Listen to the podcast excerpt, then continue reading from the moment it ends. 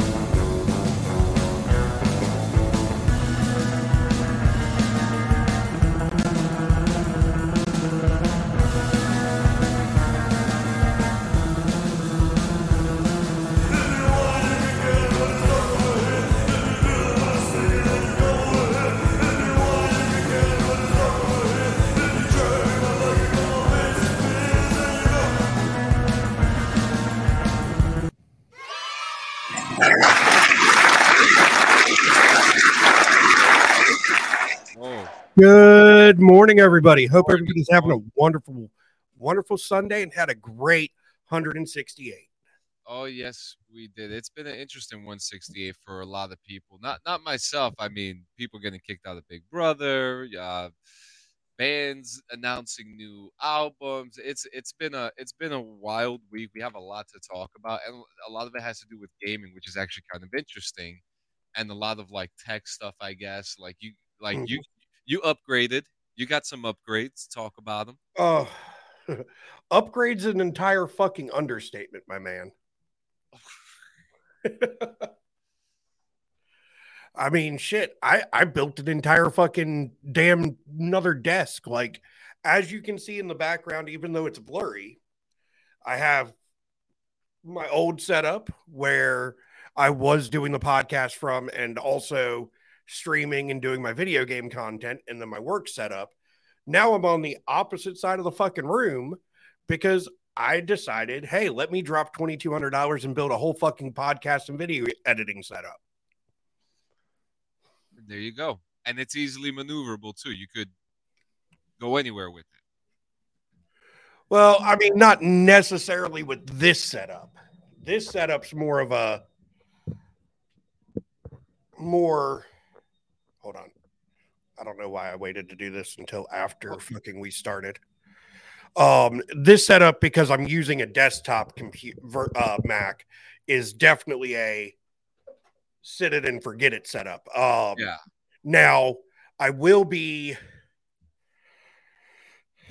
around May next year getting the fiance's MacBook, and then once I have that, I'll be purchasing wireless lav mics and kind of doing a mobile setup.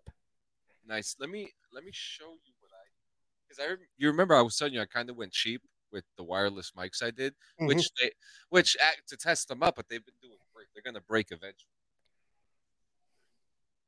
So I've got these adapters, and one of them came from the Beacon, right? Because you know, when you get the Beacon mic, you get a whole bunch of stuff, and you get this adapter for USB A to USB-C adapter. Yeah. Yep. So I've actually been using those to test out, like putting my wireless mics into them, and dude, these things have been lifesavers. These just little intricate things that work. They just make things so easy for us now. It's insane. Yeah, they really do. I mean, less wiring, more. It's like less wiring and more buttons.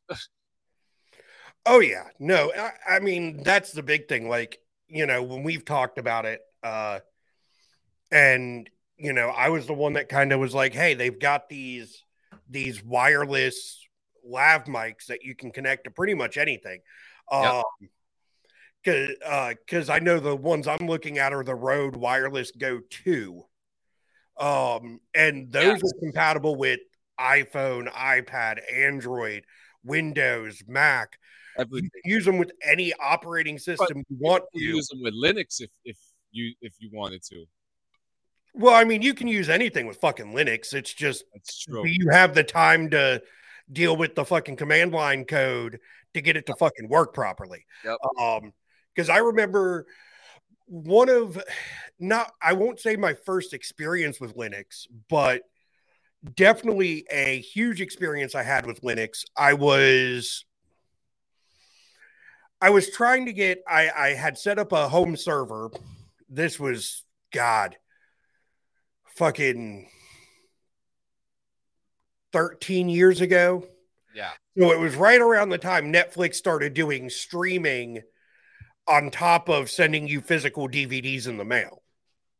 Yeah. Okay. And I had set up my home server because this was also before smart TVs were a big thing. And the only way to get like streaming apps and stuff was by having an Xbox or a PlayStation. And with that fucking, we, to get Netflix to work on Linux,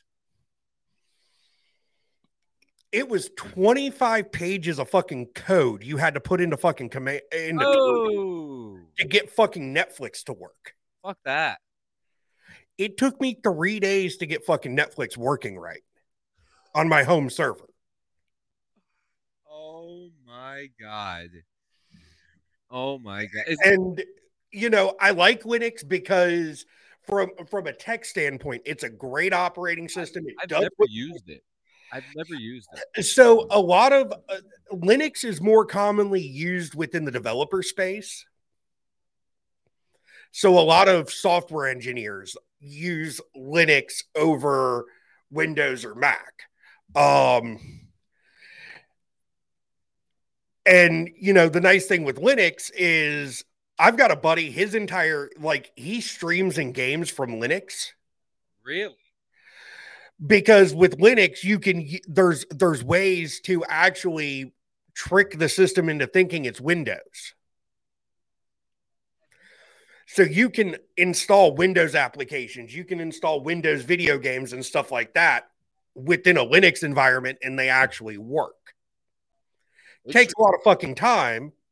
I'm not going to take the time to do that when I can just install fucking Windows and be done. Yeah. Too easy. But yeah, no, I mean, I Linux is a whole nother beast. Like that's you spent all your money to build a really nice computer and you don't have the fucking money to pay for the operating system. That's where you go. Yeah. Until you have the money to pay for the operating system. However, there are ways around that because, as John knows from when I built his beast and beauty of a machine earlier this year, there are sites you can go to get discounted Windows keys. This is true.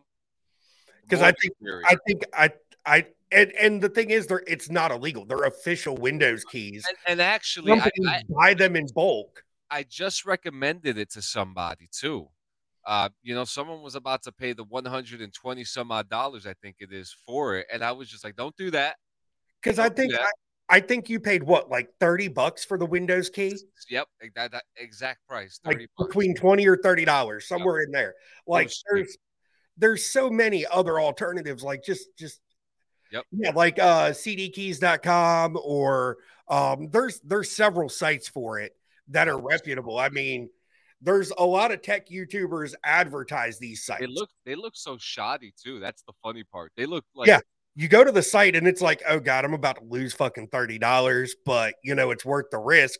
But see, that's the thing. I only use sites that I see like Linus Media Group with Linus Tech Tips, yeah, or, you know, big name YouTubers when they're sponsored by these companies that it's like, okay, yeah, the site looks shoddy, but I'm going to trust it. Yeah, and I remember the conversation we had. I asked you, I was like, is this safe? He said, I bought games from them too. Oh, shit. Yes. That's you can get games, you can get Microsoft Office, you can get, I mean, those sites sell fucking everything. I'm gonna need a CD key for some fucking music fucking things too, man. Holy cow. That is something. Did you so I'm trying to think what even to start with. So okay, I need to ask you. Well, you know, I need to ask you, what do you think of the Red Dead Redemption port that they announced for the Switch? For the Switch and the PlayStation 4. See, I saw that on I was browsing the fucking eShop the other day on the Switch, and I saw it for pre-order, and I was like, the fuck? However, the other side of me, because it's been so long since I've played Red Dead, like the original Red Dead. Same here. I might actually buy it on Switch just to see how it is. Now with the remaster is still coming out. You wouldn't just wait. You'll say, fuck it, I'll play this just to get the experience. Well, part of me wants to play it to get the experience on Switch to see how it runs. I'm still going to get the remaster on PC. You have to. It's one of those things, like there's very few franchises I buy the games on almost every console. Yeah, same here. I mean, one of the big ones for me has been Skyrim.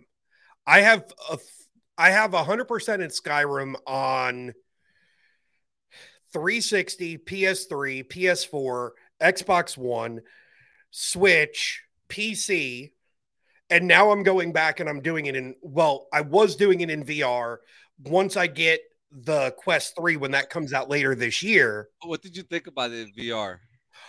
Let me just put it this way. I about shit my pants at the beginning when the fucking dragon flew in. Yep. Because, I mean, you've got, your field of view is just, it's there. It's everything. Yeah, it's everything. Yeah, because I played Fallout 4. You know, I have to play my Fallout games on VR if I have an opportunity. And, no, but yeah, I remember I shit my pants with that too. But see, that's one of the things, like I will give it to Bethesda over any other game company outside of Nintendo. Nintendo is in its own realm because no matter what they do, and, you know, we talked about this when Tears of the Kingdom was coming out. No matter what Nintendo does, I always know it's going to be a quality fucking game. Yep. And that's only if it's a Nintendo IP. So Zelda, Mario,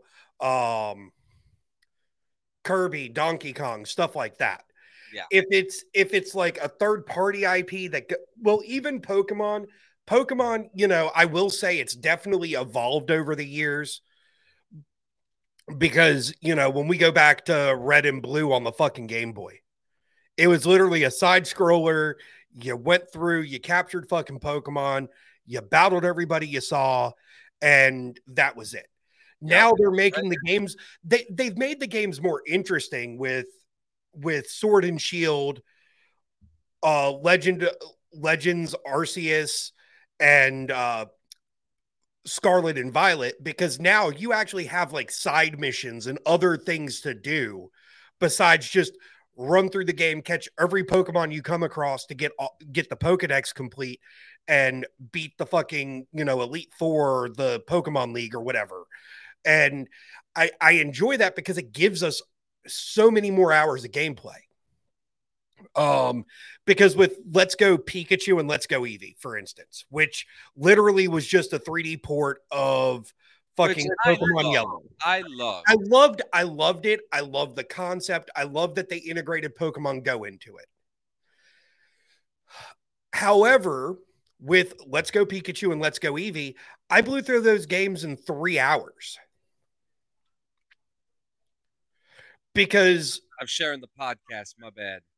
Nope, you're good. Because being somebody that's played the original Pokemon games on the Game Boy so many times all the way through, Let's Go Pikachu, Let's Go Eevee, even when they ported Diamond and Pearl. Yes. Those games were just ports of the originals from back in the day when it was just, You go in, you catch Pokemon, you beat the Elite Four. And those games were just super short. And honestly, you know, not done with it.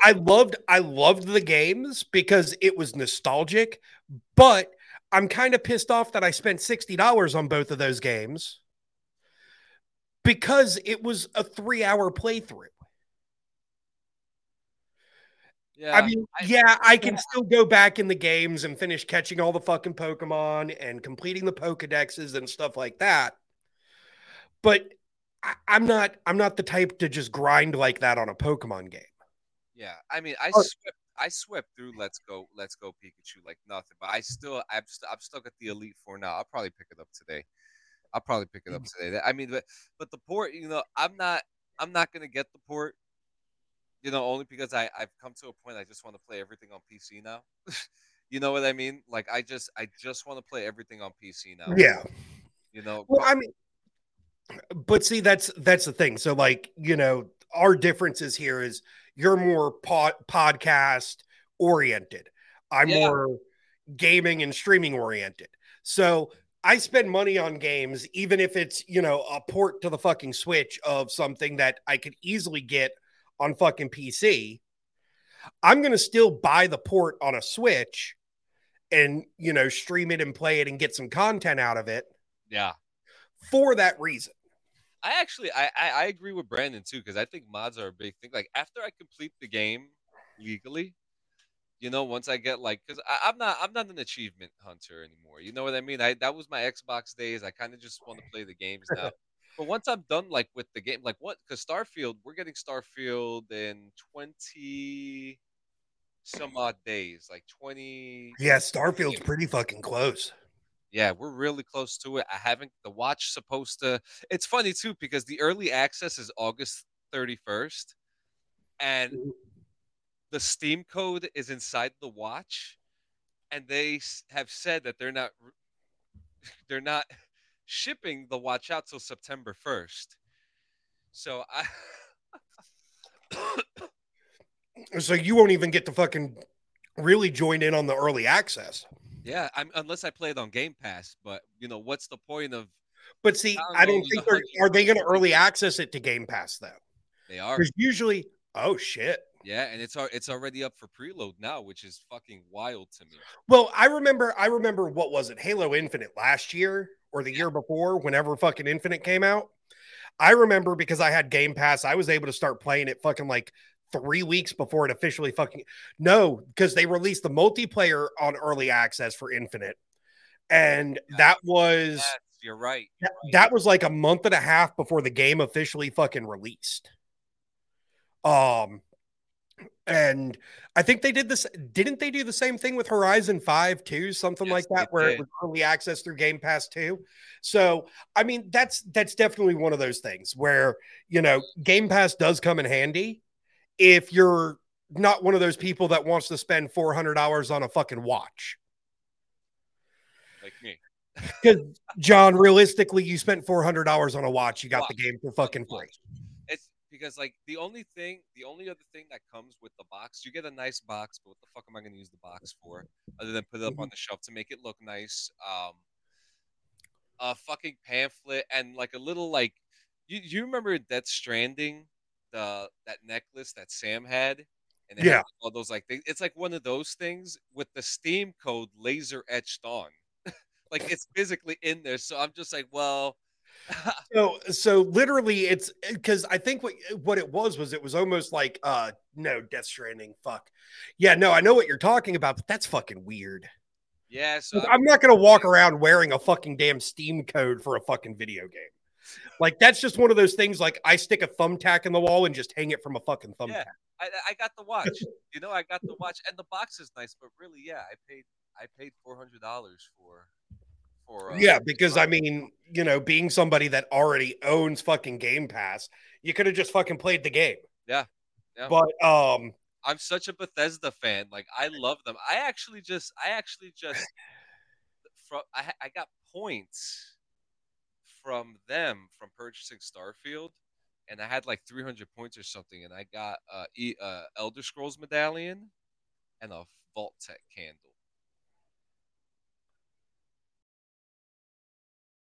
excited for that. Yeah, I mean, that's the thing. Like, I'm a big Bethesda fan myself. I was just saying, you like Skyrim.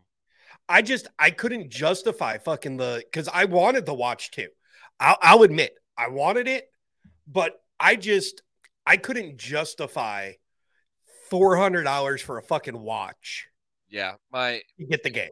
It was a conversation with my wife. I told her, I was like, you don't need to get me a Christmas present. You don't need to get me a birthday present. I was like, the watch. I can guarantee you, if I tried to have that fucking conversation with my fiance, she would just smack me in the face. Because you just got the Apple Watch Ultra too, which was was more expensive. But see, the thing is, this I'm making monthly payments to my fucking cellular provider for. Yeah, I didn't go drop $800 on the watch up front. Let's talk about that real quick, because people think. Okay, because, when you got the watch, you got the iPhone, they think you're fucking rich off the bat. They think you got all this money. Am I right? As a happy, I mean, that's the big thing. Like, a lot of people are like, ooh, this guy's all appled out and shit. Yeah. Like, I mean, I've got my iPad Pro 11-inch. I've got the 14 Pro Max. I've got Apple Watch Ultra. And literally on my podcasting desk right now, I am, and with my watch included, on this desk in Apple Gear alone,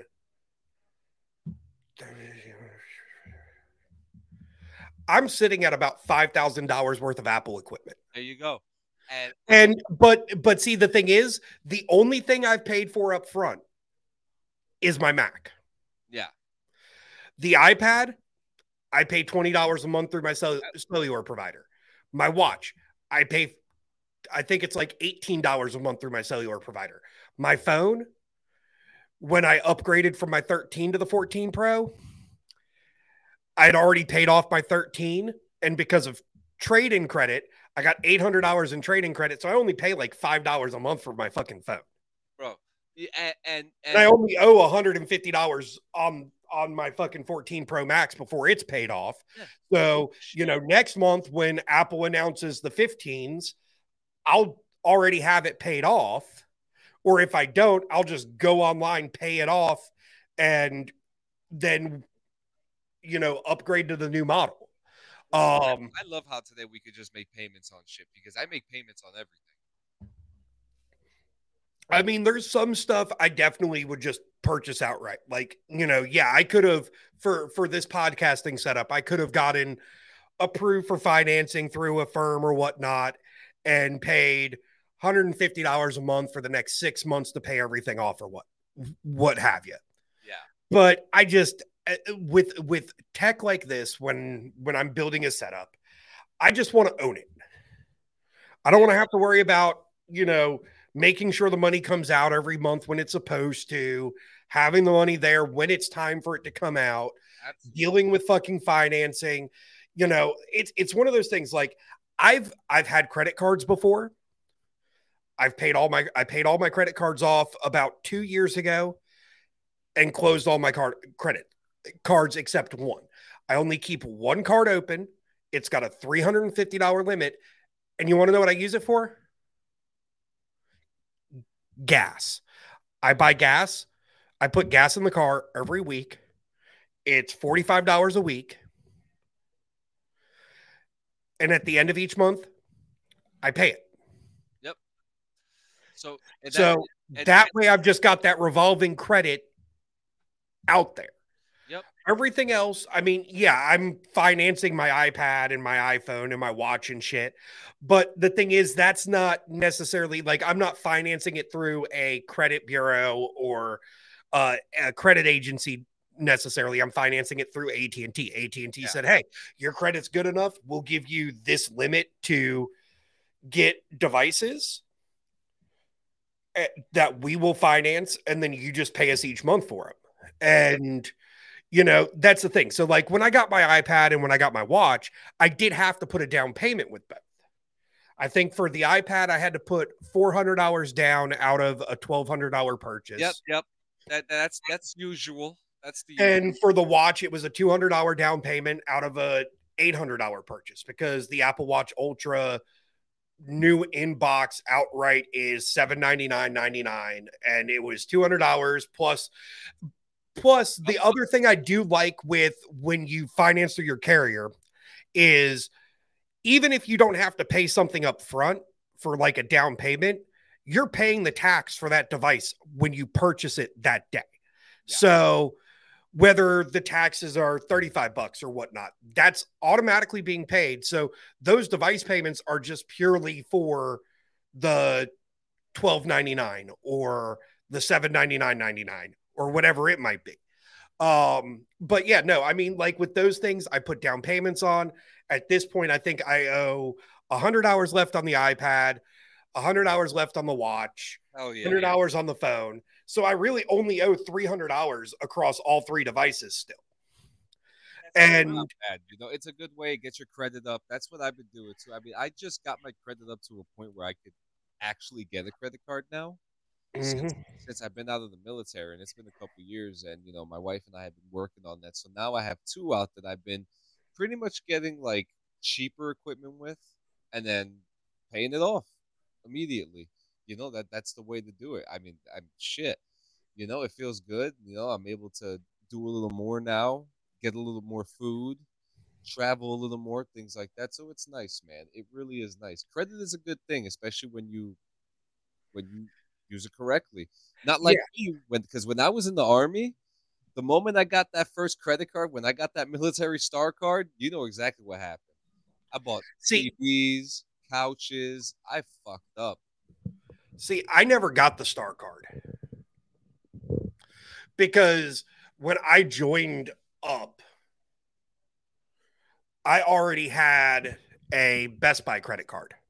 Yeah. And I didn't need a credit card to help my credit. So, you know, they were, of course, they kept touting the fucking star card. And I was like, no, why do I need this? And that's the thing. When I had my Best Buy credit card. They really do call your chain of command, by the way. If you miss a payment on that fucking star card. Oh, yeah. Yeah, they call your chain of command. Take it from me. They like the day. Like, you don't pay that shit off, you get a call right to the first star. Hey, you didn't pay your credit card off? What the fuck?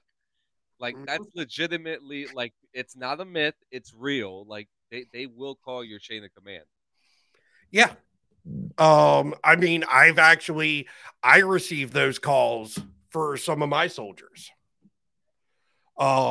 But no, that's the thing. Like, you know, I love it because, you know, I'm not sure if you scroll TikTok a lot or anything.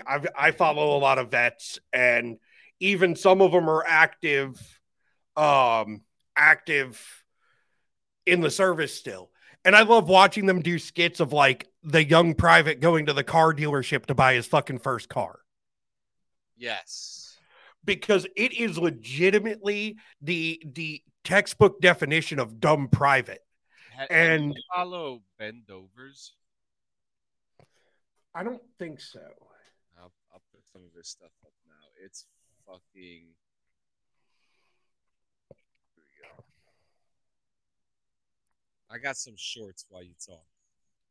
So, you know, that's the thing. Like they.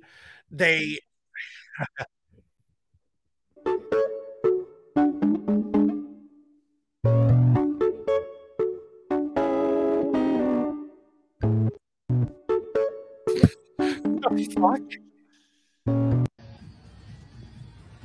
Have you ever experienced this on deployment?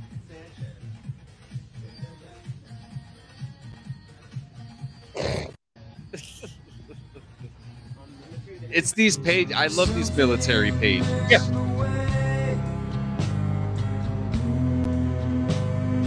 If that ain't the epitome of a fucking rocket. Okay, we're gonna get copyright strike. All right, go ahead and move. Oh, man. Oh, shit. Oh, fuck. But, yeah, no, I mean, that's the thing. Like, it is what it is. Like, you know, yeah, people think you're rich and shit. Like, yeah, okay, so I've got a fucking nice watch. I take pride in fucking shit that I put on my body. Like, I take pride in what I wear.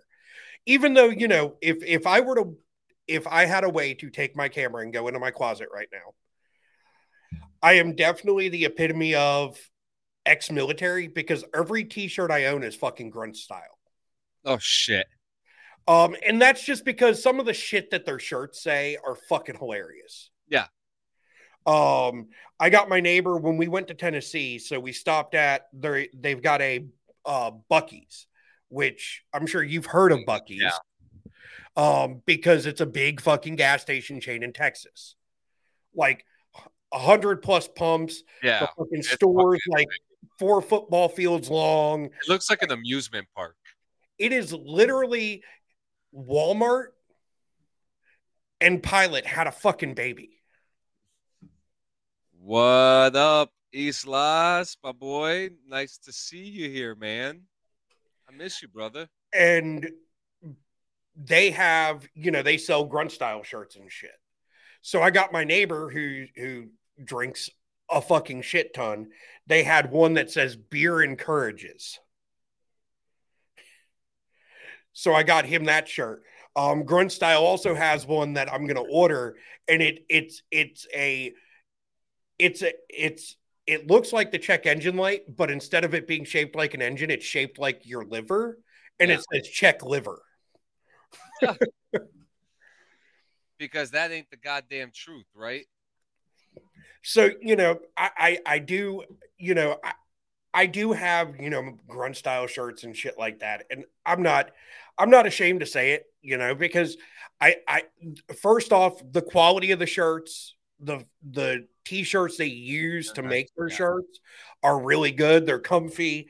They're pre-shrunken. So, you know, I don't have to worry about, well, if I buy this in my actual size, when I wash it, is it going to no longer be my size? Yeah. So there's that. Yes, Buc-ee's is totally Disneyland for fat guys.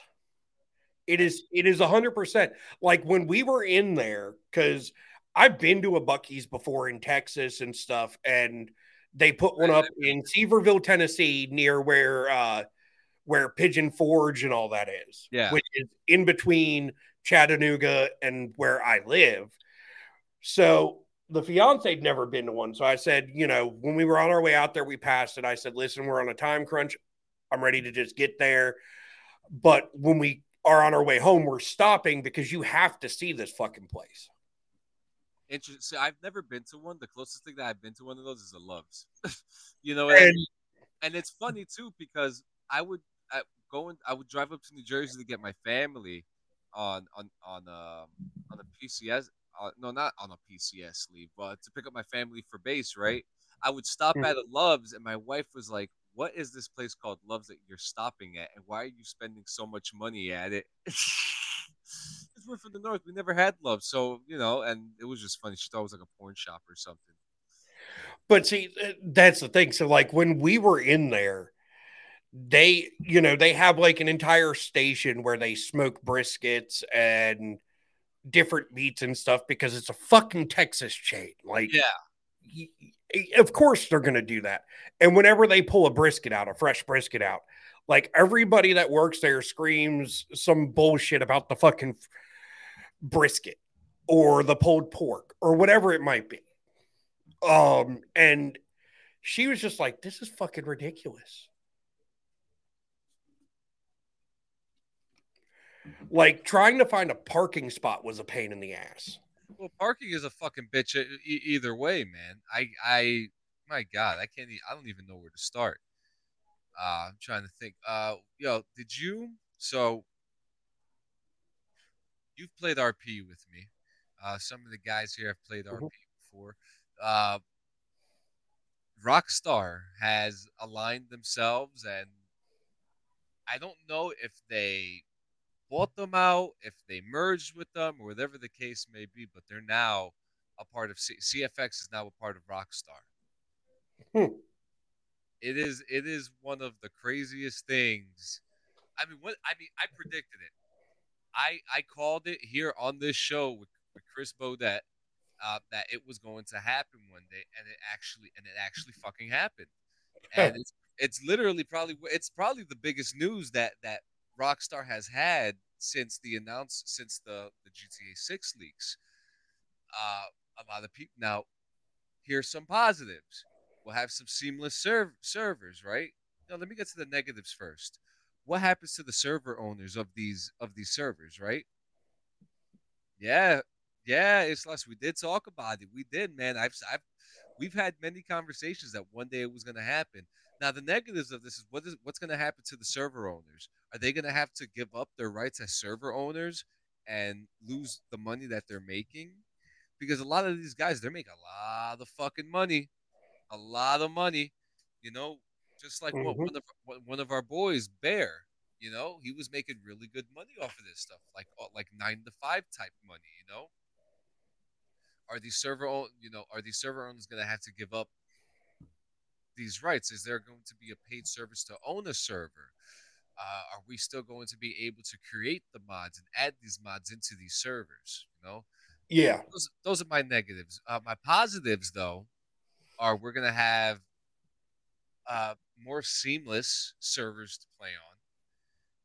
You know, I think we're going to be able to have a lot more now things, less head pops, which was the most annoying thing. Head pops suck. I just think there's going to be so much more to give now, and I'm so excited. I'm so excited. But I know a lot of people might be worried, but we're just going to have to wait and find out and see what happens, you know? Oh, yeah. You know, it's a really, really big thing. The article states, you know, within the next couple of weeks, we'll have updates. You know, and it's actually kind of funny. It's so funny how they couldn't take down these modders.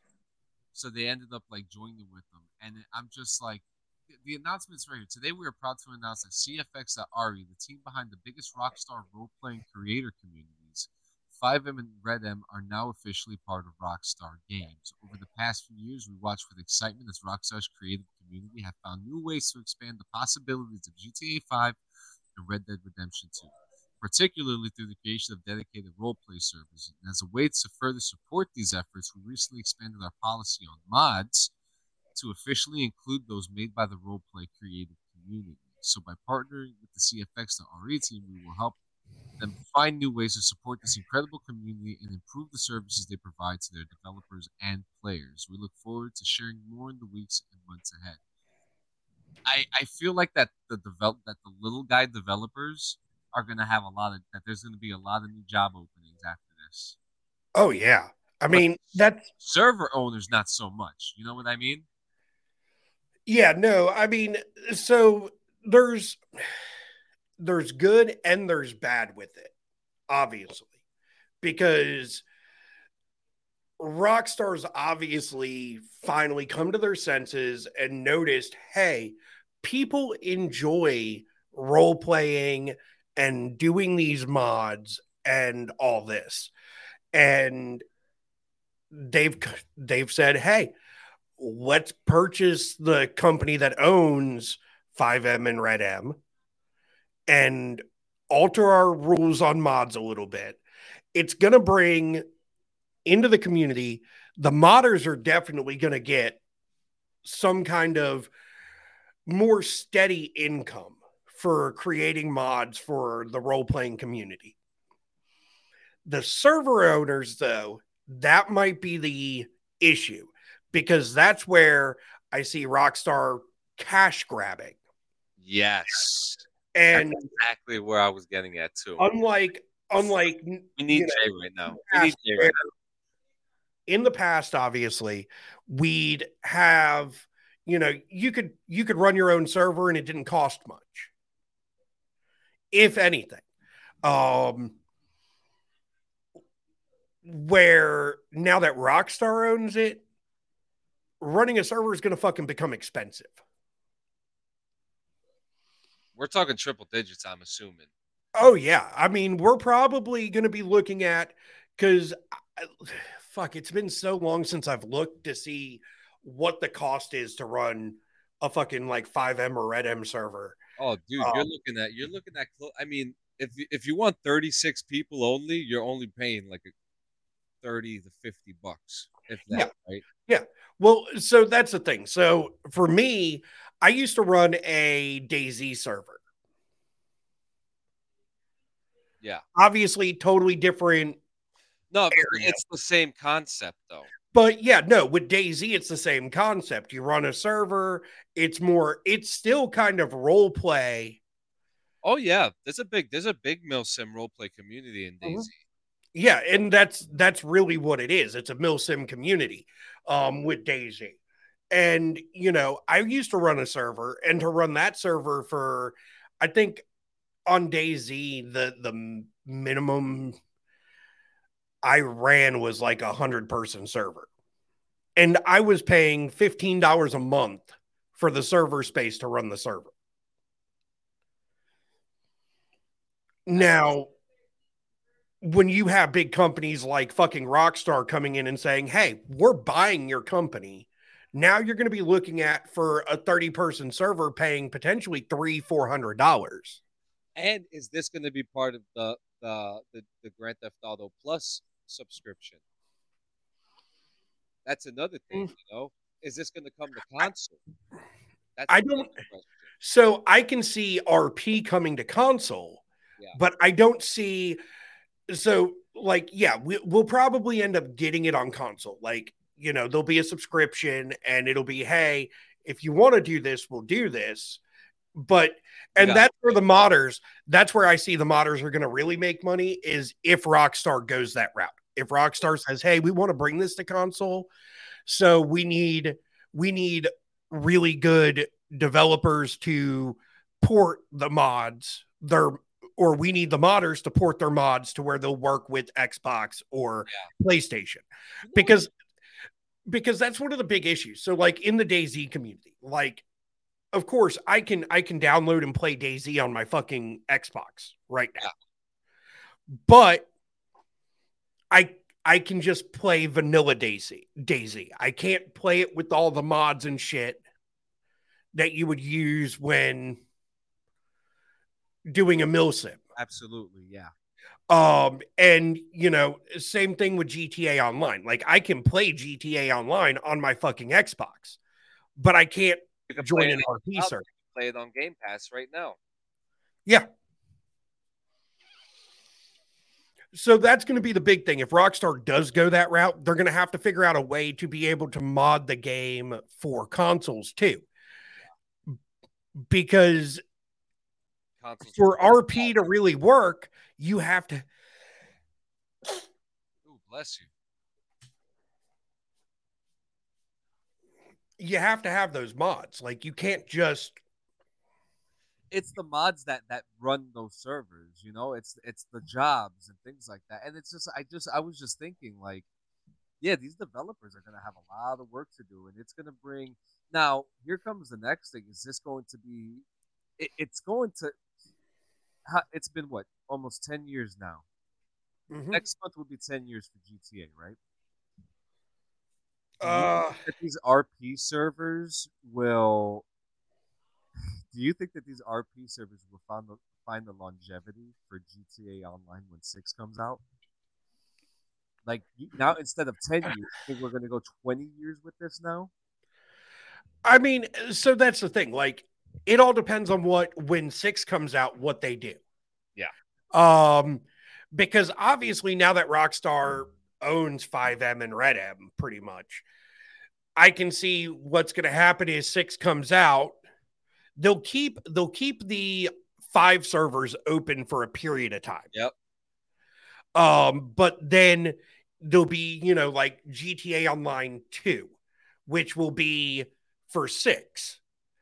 And then they'll start trying to get the RPers to move over to where the money's being made, to the new online system. And, you know, obviously it's going to take time to get that up off the ground, because if you really look at it, GTA Online, yeah, we're coming up 9-10 years, maybe 11, somewhere in there, and a possible and you got to think GTA 5 came out, and it was maybe 6 months before Online officially released for GTA 5. And after Online came out, it still took about a year before servers started popping up for RP and stuff. Yep. So when 6 comes out and they release the new online mode for 6, we're going to be looking at a couple years. I'd really like for them to expand it to a year. Or if Rockstar really wants to fucking make some money, and, you know, I know I'm saying this, and if Rockstar ever fucking listens to our show and hears me say this, they're about to hire you. You can fucking take this idea. Expand GTA Online. Don't just make like GTA Online 2. Expand it to where we have both cities. And you can go by car between the two. They're doing it in 5M now. So why can't Rockstar do it, right? Mm-hmm. Like, I mean, it shouldn't be that fucking hard to do. Like, because then, you know, the RP community over the last 2 years has gotten really big. I mean, it was before COVID, it was a small community. It wasn't as big as it is now. And now, I mean, I can pull up Twitch. I can pull up Kick. I can pull up YouTube gaming. There's thousands of people streaming. Celebrities too. RP. They love it because it's a form like, for example, Thomas Middleditch, he streams RP all the time, and he's an actor, and he says it's an easy way for him to continue acting, but without working. Exactly. So, you know, there's definitely opportunity there. Like, I would definitely say, you know, don't just shut down the old online server and open a new online server for the new city that's coming with GTA 6. Yeah. Combine it. Combine both. Do it together. Yeah. Absolutely, man. I love it, man. There's so much that's going to happen. So much that's going to be coming soon. There was a couple other things in gaming that happened this week. I know I'm getting a PlayStation 5 soon. Very soon. Nice. Ahsoka comes out very soon. I know. Are you excited? That is in 2 weeks, 3 weeks. The 25th. It's right before Starfield, so it's a perfect like send off. Yep, August 25th. They're releasing it on a fucking Friday. That's a little weird. Um, 23rd. My apologies. Yeah, so that's 2 weeks out, which, I mean, I'm really, it's going to be, I'm looking forward to it for the main fact of, and it's pretty much already been said, the new season is, or Ahsoka's pretty much going to be the next season of Star Wars Rebels. Yeah, because they're literally continuing the Rebels storyline from where it left off. So, I have a couple theories. First off, I think Balin, rest in peace, Ray Stevenson, who's played the character of Balin. I think he's an Order 66 survivor. I also think that the apprentice that he has, the female with the blonde hair. Mm-hmm. I also think her lightsaber looks like Kanan's. I know it's a reach. Yeah, that's a huge fucking reach, bro. I know it's a reach, but remember, Thrawn, that we know of, was the last person to have Kanan's lightsaber. Yeah, I mean, Admiral Thrawn was the last, so it could be she got Kanan's lightsaber and bled the crystal. Yeah, it's just look at that's just a theory. Well, I'm interested to see. My big thing is, and you know, we've kind of seen it, but we kind of haven't. Ezra's going to be back.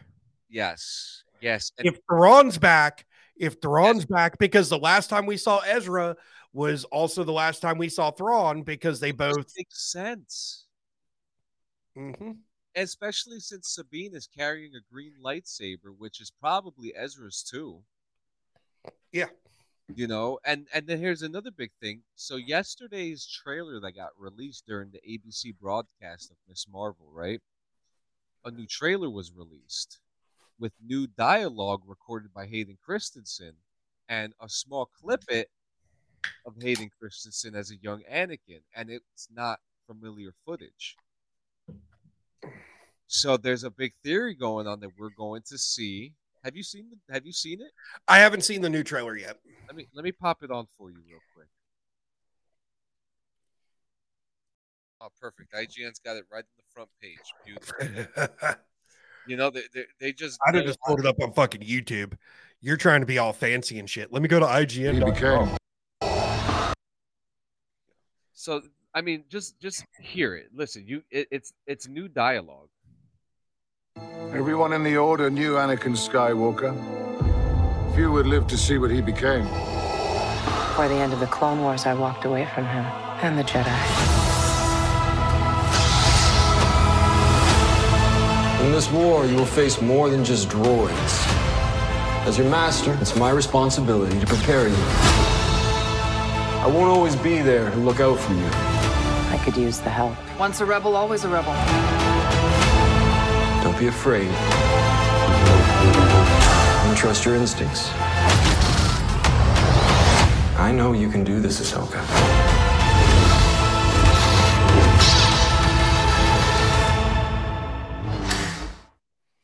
I'm sorry. Did anybody else just get a giant Star Wars boner from that? Oh, I have goosebumps. I legitimately have goosebumps right now from that.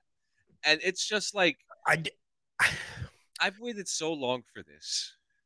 I want to say I love the fact, because I mean, if we go back to Obi-Wan, when they did Kenobi, we got new dialogue from Christensen even for that. Yeah. So, and then we had Christensen in the Vader fucking suit as Vader in that.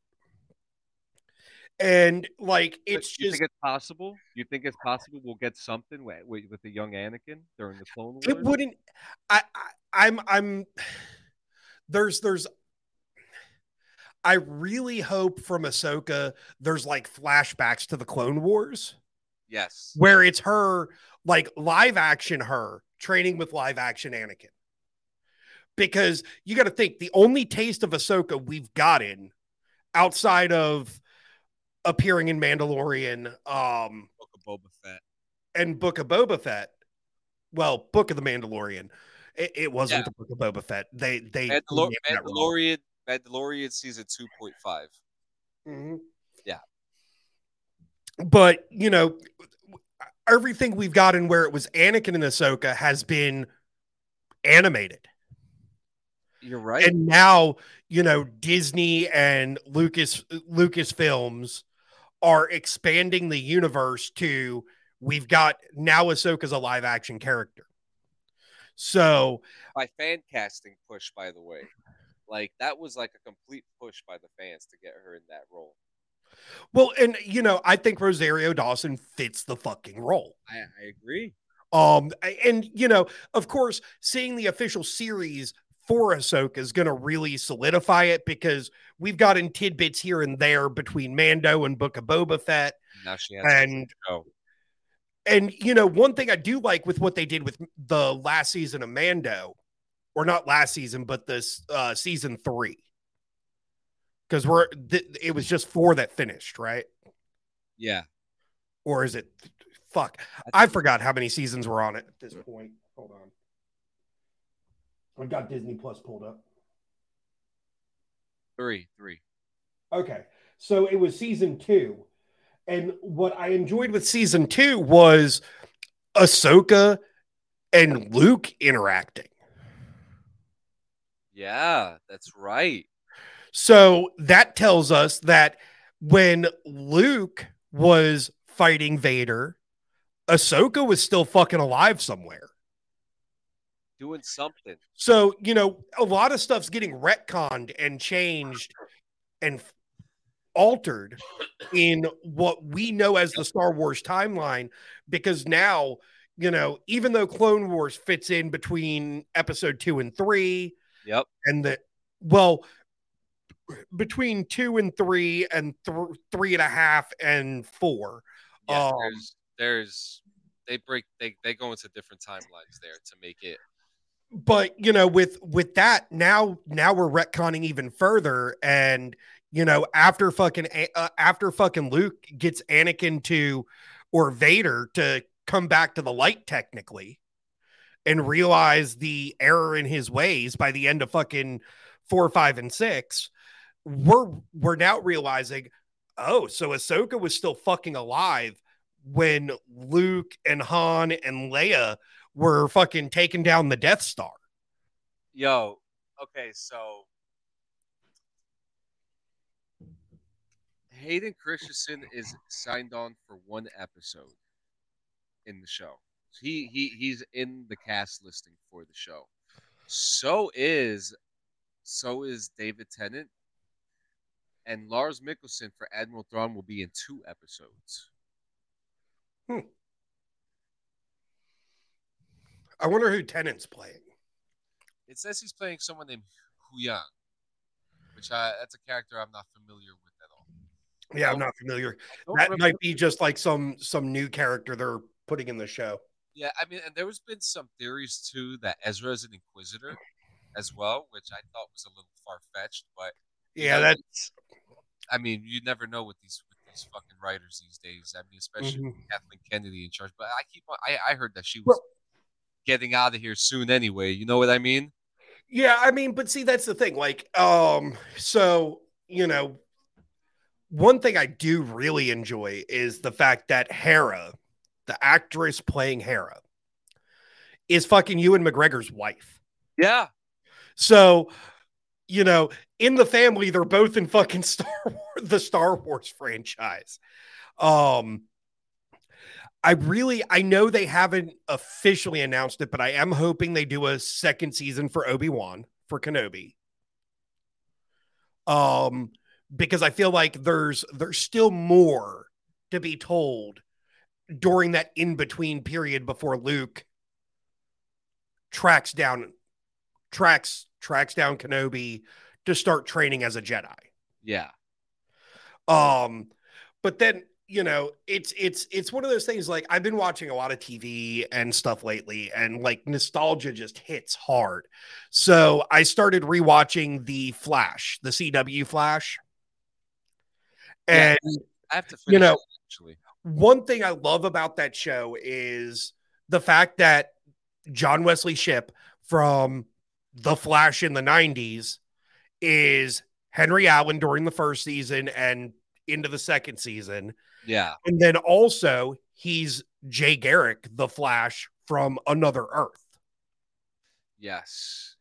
And I mean, we kind of talked a little bit like tidbits of the Flashpoint, but like, we didn't really get into like a discussion of it. We have like a half hour left. We could probably fill it up, to be honest. Yeah, we've got as much time as we need, because you know, it's so.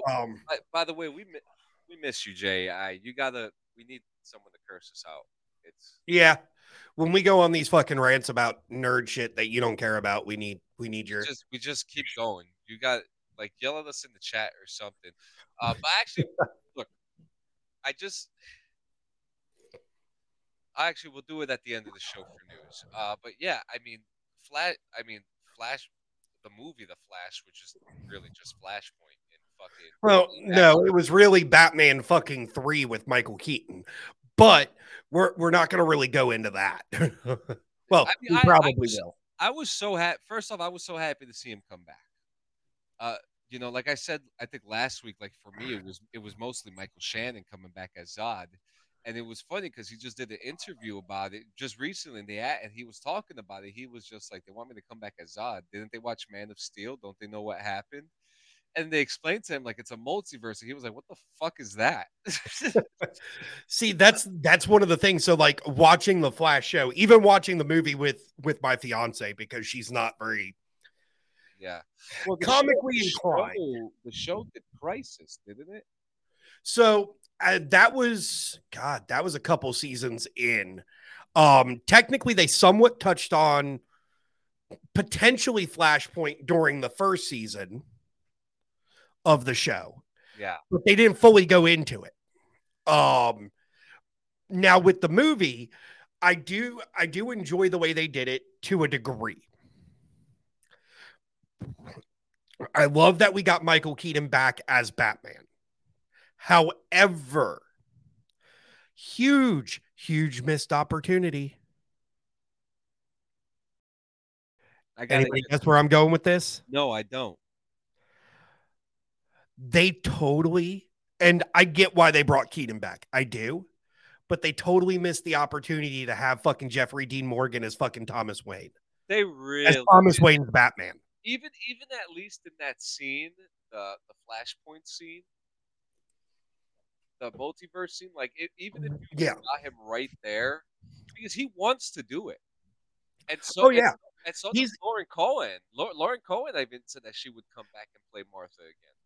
Yeah, like, I mean, I would love to see a proper Flashpoint Paradox live action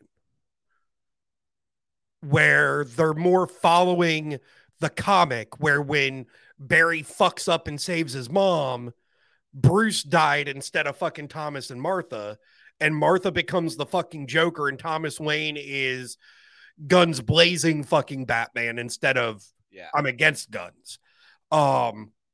However, you know, it was nice to see Keaton back in the cape and cowl. Look at the disheveled as fuck too, which, I mean, knowing that, like, well, at first, when they first came into the fucking, when they first came into Wayne Manor, when it was both Barrys show up to Wayne Manor. Hilarious, by the way. Oh yeah. It was definitely, I'm going to go shit outside. And fucking, you know, we've got fucking Bruce pops in and starts whooping their ass, all fucking long haired and a bearded and no shoes, fucking wearing fucking slides, like just fucking them up. And then it turns to, you know, Barry and other Barry break into the fucking Batcave, and Bruce is just watching them, and then finally he comes down in fucking cape and cowl, shave and haircut and all. Mm-hmm. Which was, like, hilarious. Like, they did it good. I will say, out of the entire movie though, outside of all the fight sequences and Shannon back as Zod, because that was great too. That was amazing. The end where you see all the fucking multiverses colliding onto each other, and the different actors we saw, like, yeah, people were a little pissy because of the CGI and shit, which it is what it is. So it was nearly impossible. There is no way you were going to get Christopher Reeve and Helen Slater sitting in the same room together, okay? For the obvious fucking reasons, okay? But, you know, between, you know, George Reeves as Superman, Christopher Reeve, fucking Nicolas Cage. It was time. Which the Nicolas Cage one, they actually did shoot that scene. Like, they brought him on set, put him in the old costume that was designed for the movie he was supposed to be in, that Burton was going to do, called Superman Legacy, which was technically supposed to be the continuance after the Christopher Reeve ones. Lives. Oh yeah, Superman Lives. And then they did the whole giant spider fight in that little scene, which was actually part of the fucking script for Superman Lives. Yeah, and I'm telling you, you have to see Kevin Smith's thing about let me see if I can find it actually, because there's and then you know, other universes. We saw Teddy Sears as the Flash, which you want to know where that came from, John? That was season 2 of The Flash on the CW, where Teddy Sears was the Flash. Yeah, that's right. Which he technically wasn't the Flash. He was the bad guy who had captured the Flash. But, you know, honestly, I wish they'd gotten Grant Gustin's Flash for that part. But it is what it is. They wanted to do like a Jay Garrick flashback Flash. But, you know, Adam West, fucking all that shit. And then once he makes it back to his timeline, he thinks it's fucking Affleck's Wayne pulling up. Nope. Yeah. Tony, it was, Eddie Sears played Zoom, who had captured Jay Garrick from Earth 2. But that's the thing. Like, it wasn't fucking Affleck. It was Clooney. And it was just so fucking weird seeing Clooney on the screen again as fucking Wayne. However, I will say the only thing I hated about Clooney's fucking Batman was the nipples on the suit and him as Batman. Like, him as Bruce Wayne is okay. Like, remember the MasterCard scene? Like, I was just watching Batman and Robin. The Batman card, yeah. He pulls out the fucking MasterCard and he's just like, I got it. Like, what the fuck, bro? Like, but see, that's the thing. Like, it's that entire movie was so fucking campy and stupid, but it was nostalgic campy and stupid. Yeah. Because I went back before we watched the Flash movie. We went back and rewatched all of the Batman movies, at least all the late 80s, early 90s Batman. Yeah. I think this is what he was saying. Kevin Smith's talking about Superman Lives is a masterclass in storytelling. Let's watch. And that's what piqued my interest. I was like, Superman? You guys are going to make another Superman movie? And they said, we're thinking about it. I said, can I would love to do that. And he goes, it's pending approval of the producer. I said, who's the producer? And they said, John Peters. So anyway, I'm going to meet John Peters. He's like, I got some directives for you if you're going to move forward on the process. He's going, 3 things. Okay. I said, all right. He's going, 1, I don't want to see him in that suit. 2, I don't want to see him fly. And 3, he's got to fight a giant spider in the 3rd act. So they turn around, they tell me, like, Kevin, we're kind of done. But I was really reminded the next summer when I went to the movies and saw a movie that John Peters had produced, and it was called The Wild Wild West. So I'm sitting in the theater watching the movie, I'm like, good Lord, this is a piece of shit. But then all of a sudden, like a giant spider shows up. Kevin Smith's talking about Superman Lives. Yeah, but see, that's the thing. Like, John Peters did fucking Wild Wild West with fucking Smith and the other guy. Yeah, but it's funny. I didn't like how they did the Batgirl in the. Yeah, no, Batgirl in the Clooney movie was bad. So I did find another thing out. Here's another interesting tidbit. Yeah. So initially, Marlon Wayans was supposed to play Robin instead of Chris O'Donnell. What? And Marlon Wayans has even come out and said in interviews he still gets fucking royalty checks. Are you serious? Because he shot all the scenes for the movie and then they scrapped it. So even though he wasn't officially in the fucking movie, he still gets paid for that fucking movie. No fucking way. That's fucking crazy. I will find footage of this one day. I will find. Yeah, no, I mean, there's that. I mean, with the Burton and Schumacher films, another thing that kind of throws me off is if we go back to, say, the very first Batman movie with Keaton. Harvey Dent's a black dude in that movie. Yes, he is. And then when we get to Brandon, I'm sorry. It was Batman and Robin, right? For which one?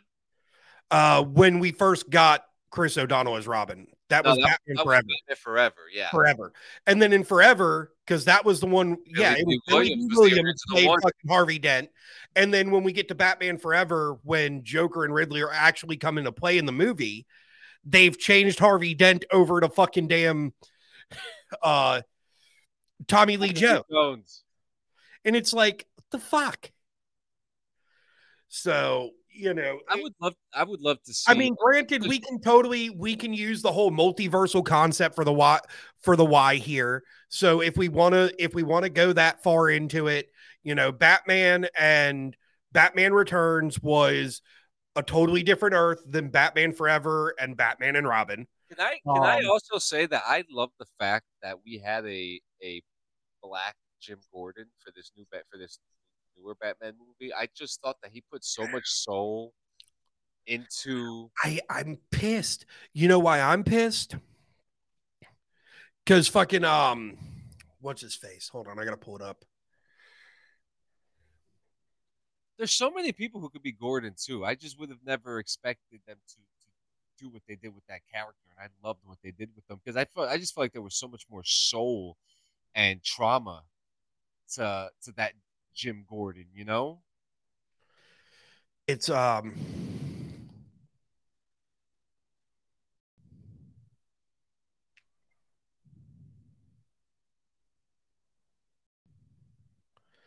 trying to pull up the cast and crew for this movie here. Who are you looking for? I almost got it. Hold on. It's the guy from Westworld. I fucking love Westworld, that first season. Jeffrey Wright. Yeah, he is the guy from Westworld. He was the fucking main dude. That's right.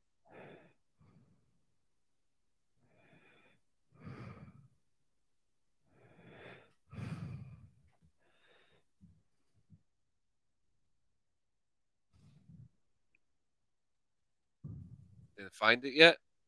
No. I've got it. Hold on.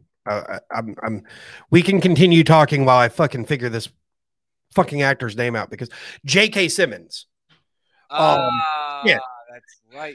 So because he was Gordon in Batman v Superman and Justice League. And honestly, he had the look. He does. Well, why not? How about William H. Macy?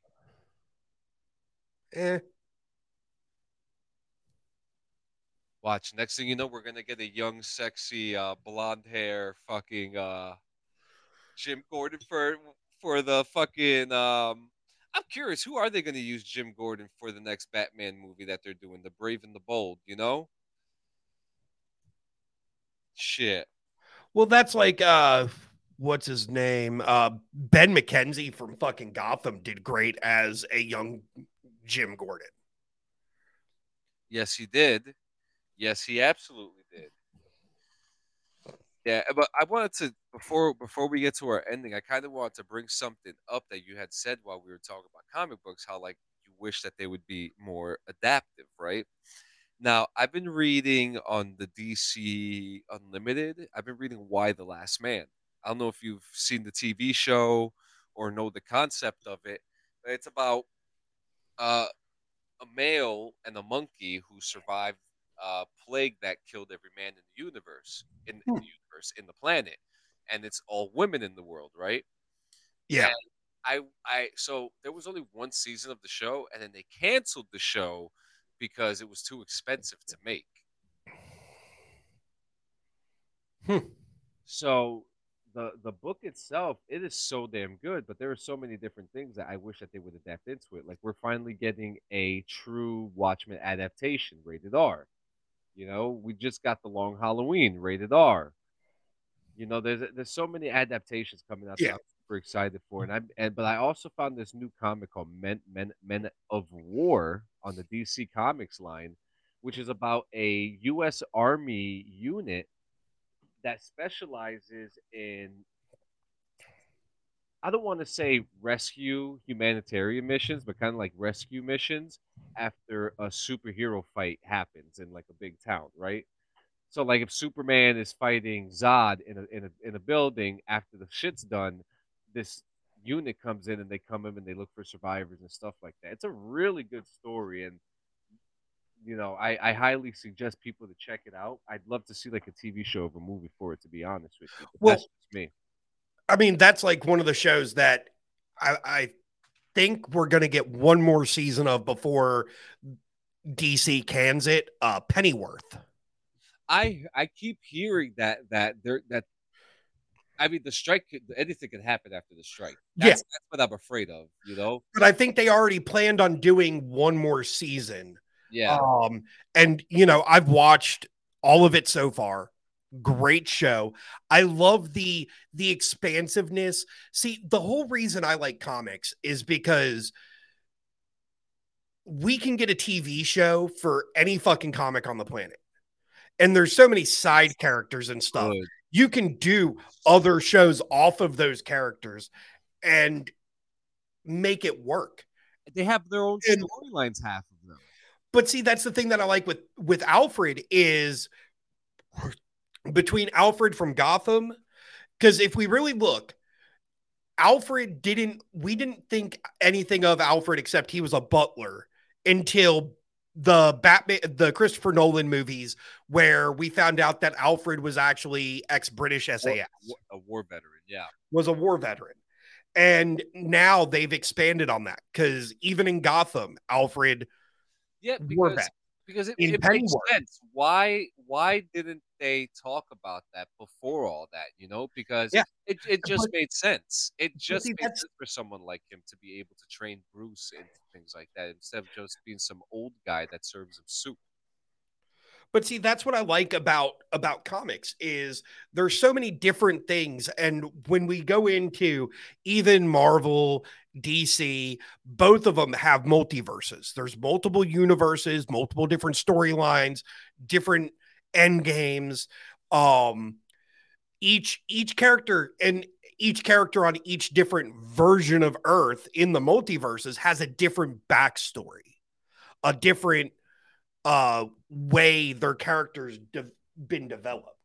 And by far, the whole ex-war hero storyline for Alfred was one of the biggest things, because up until Michael Caine, Alfred,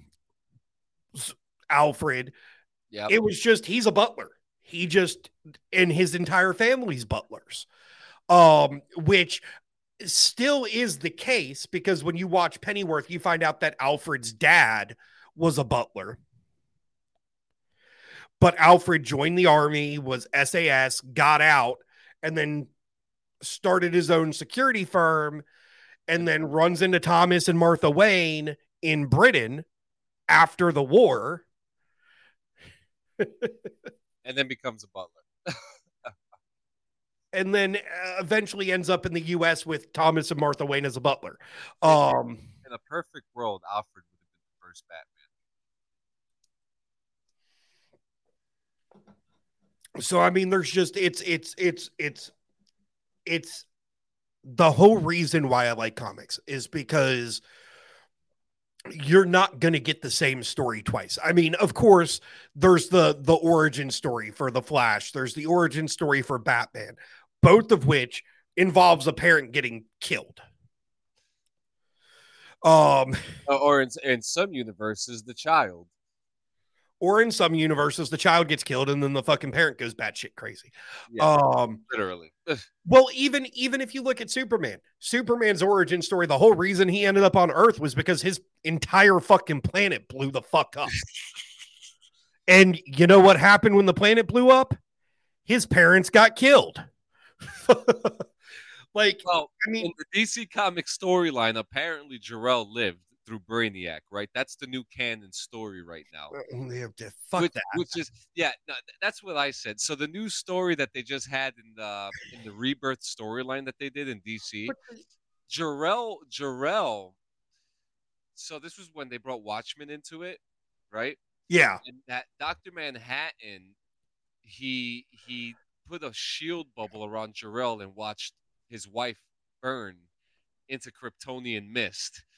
And he survived years by himself due to Dr. Manhattan telling him what he had to do and all this shit. It was wild storyline. You got to read it yourself. But. Well, I mean, and that's the thing. Like, even though Jarrell survived through Brainiac, his physical being still died. Like, but see, that's the thing. Like, all of the great superheroes in the DC fucking comics, they've all died. Their parents all fucking died. Like, I'm sorry that it's kind of fucked up that the writers pretty much gave all of them roughly the same backstory. Parents died, got powers, boom, now they're saving the fucking world. The only mainliners whose parents didn't die, Aquaman and Green Lantern, Cyborg. You're right. Everybody else is a fucking orphan. Yes, exactly, Tony. And that's the thing. Like, orphans apparently make great fucking heroes. Like, you know, Batman, all bad and brooding. My parents died because they were shot. Guns bad. I'm going to throw a boom batarang at somebody, and just throws fucking like bombs at people, like motherfucker, and have sex with every fucking woman that he meets, like Selena Kyle and Talia al Ghul and the list goes on with Bruce. So Tony, yes, Hal's dad died, but Hal's dad's death isn't what brought him to being Green Lantern. Yeah, it was Abin Sur's crash. But like Hal's dad died, yes. I know that happened, but ultimately what brought him to being Green Lantern was just the ring chose his ass. His dad's death did have something to do with him being a fucking test pilot. But ultimately, that's not what brought him to being a superhero. Yeah. Yeah. Well, shit, man. It was fun today. It was very fun. We talked a lot of good stuff. It's so fucking quiet without Jay here yelling. Like, straight up. I heard that. I heard it too, Squilina. You're not going crazy. Yep. Save the final thought for a minute. Yeah. Tony, we gotta get you to come on next week if you're free, man. We don't have our third host with us, as he is on he's doing work, you know, he's keeping busy trying to get himself ready for the fall season. And if you ain't busy, you just come on and just go haywire. I actually saw a picture of you on top of a tank, I'm assuming during your deployment. That's, you know, it's so fucking cool, but you know, guys, make sure you check out the merch. We do have merch. We have some more merch coming. We got some more stuff coming, updates. Jay will be back soon, so that'll be fun. What else we got?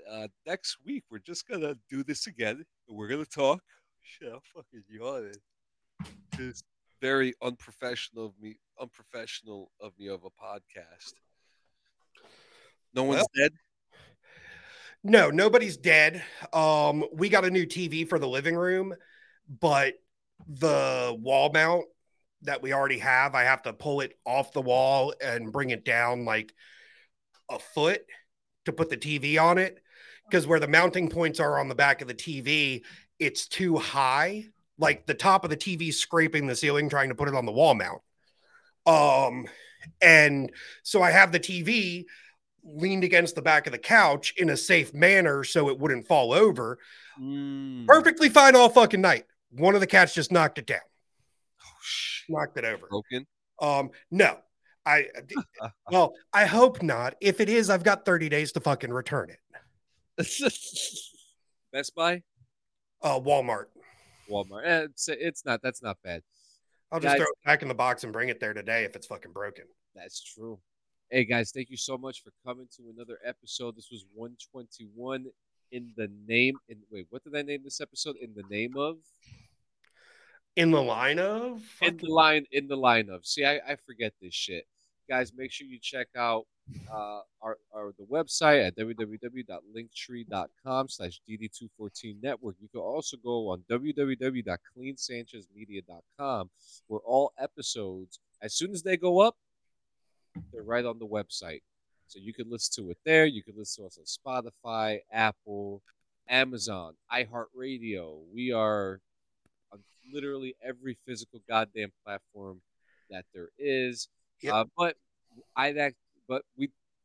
Me personally, I prefer you guys come check us out on YouTube so you can interact with us, do quizzes and stuff, follow us on Facebook, Instagram, Twitter, all that. Join the Discord. We like to have fun. We want more people to play games with. And saying all that, we're coming into our final month of the summer. September's coming in. We got less than 25 days till that happens. And Jesus Christ, guys, we're almost at the end of the year. This is incredible. And, you know, the theme never ends. You are never alone. Okay? You guys know, you guys can always call 1-833. Oh, wait, that's Canada. Well, if you're in Canada, you could hit 1-833-456-4566 or text 45645 Canada. Or you can also check out iasp.info/resources/crisis centers. And you can also dial the National Suicide Hotline, which is *988 or 1-800-273-TALK. They're there to volunteer and listen to your stories today. At the end of the day, guys, we have to promote that we are always there for you. If you don't want to talk to us, you can talk to a specially licensed person that's with you today at *988. So, guys, in 168 hours, we're going to be back once again, and just come join us. We don't know what's in store. We're gonna figure something out. We're gonna have a good time. Make sure you drink your water and that you show up on formation in time. Don't fail your PT test, and never trust a man with a mustache after midnight. Hey, now. You got it, Squilly? Nothing to add. Just everybody will see you in 168. Let's grab the fucking week by the testicles and make it our bitch. Yeah, it's ours. It's ours for the taking. We love you guys. Thank you.